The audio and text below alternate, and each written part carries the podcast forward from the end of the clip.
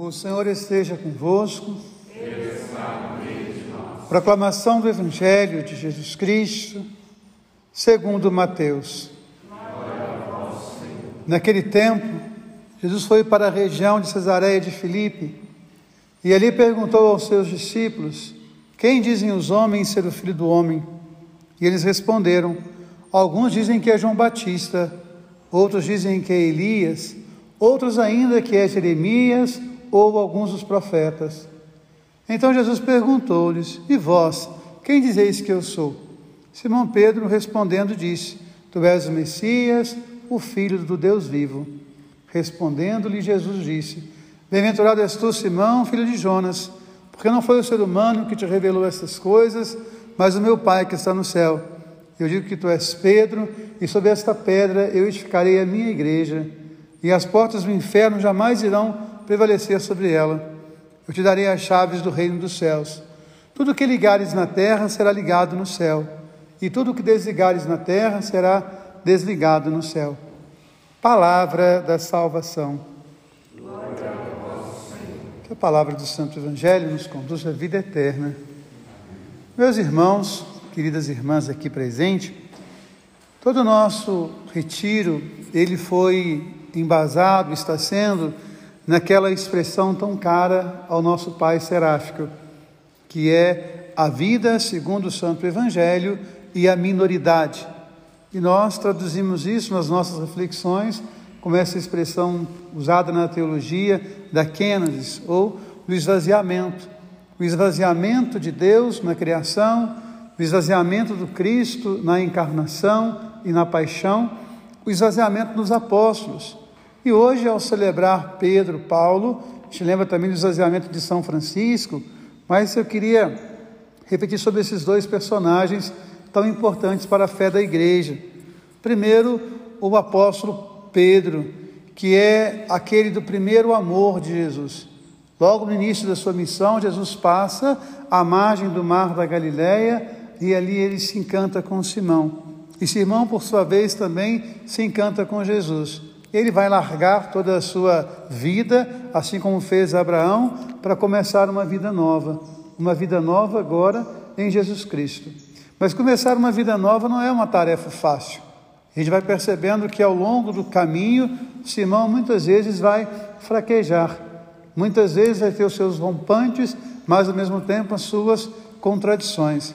E é muito curioso o nome, porque Simão, ele nos dá alguma perspectiva de traduzir para a nossa linguagem, mas duas que eu acho muito especiais.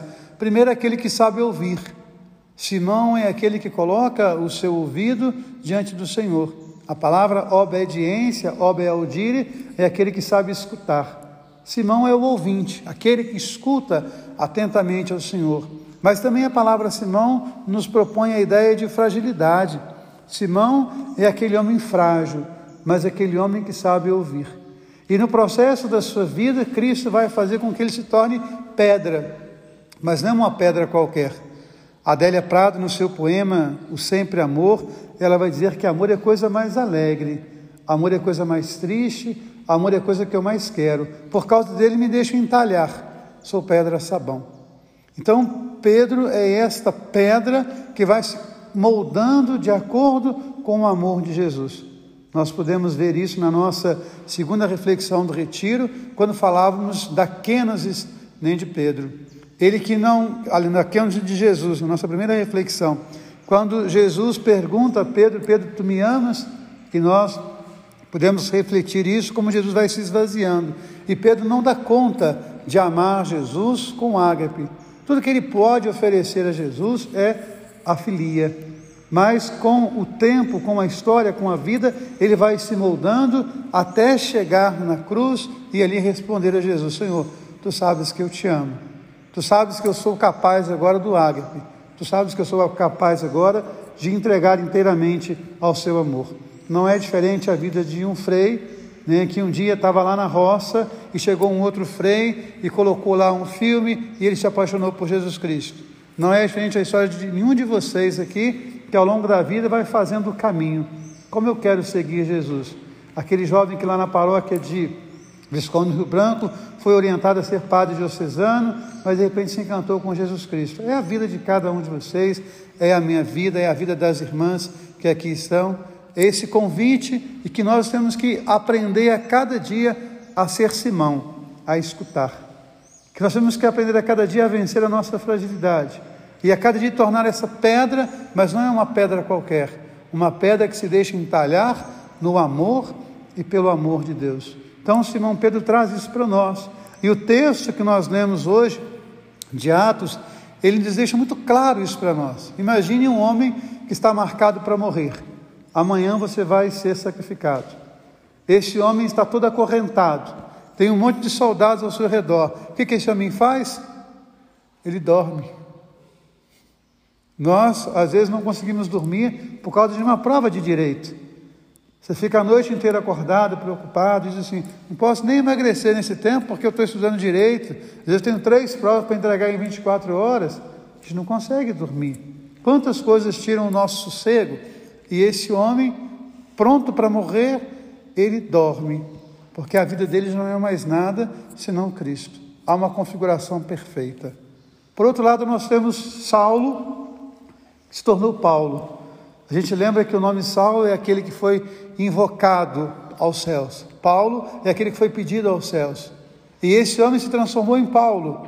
Desculpe aqui a, o erro na linguagem, mas o mais pequeno, o pequenininho. Assim como vocês são irmãos menores, Paulo é o mais pequeno, o menor. E esse homem se torna um grande anunciador do Evangelho e uma grande intimidade com Jesus Cristo. Esse homem que foi capaz de ver Jesus em Estevão, agora ele mesmo vai se tornando um outro Cristo.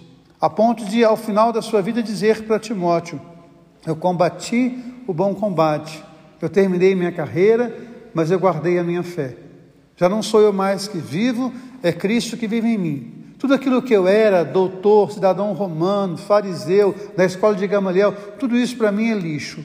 Porque o que importa para mim é estar configurado com Jesus Cristo e em Jesus Cristo. Então, quando nós olhamos hoje, nem na nossa celebração, quando nós escutamos tanto o Papa Francisco falar dessa igreja em saída, quando nós refletimos ao longo desses dias sobre a missão de Francisco, que é toda baseada na minoridade e na vida segundo o Santo Evangelho, a gente consegue entender e trazer mais ao nosso coração a celebração de hoje.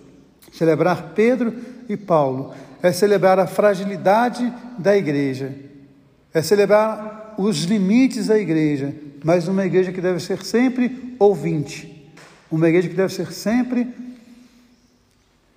pedra que vai se moldando pela graça de Deus, e sobretudo uma igreja que deve ser sempre orante. Quando Pedro estava preso, a palavra diz a igreja estava em oração. Que nós sejamos então assim, uma igreja em saída, uma igreja missionária como tanto sonhou o nosso Pai Francisco, uma igreja menor que vive segundo o Santo Evangelho, uma igreja capaz de ouvir e, sobretudo, uma igreja que é pedra-sabão diante do amor de Deus. Louvado seja nosso Senhor Jesus Cristo.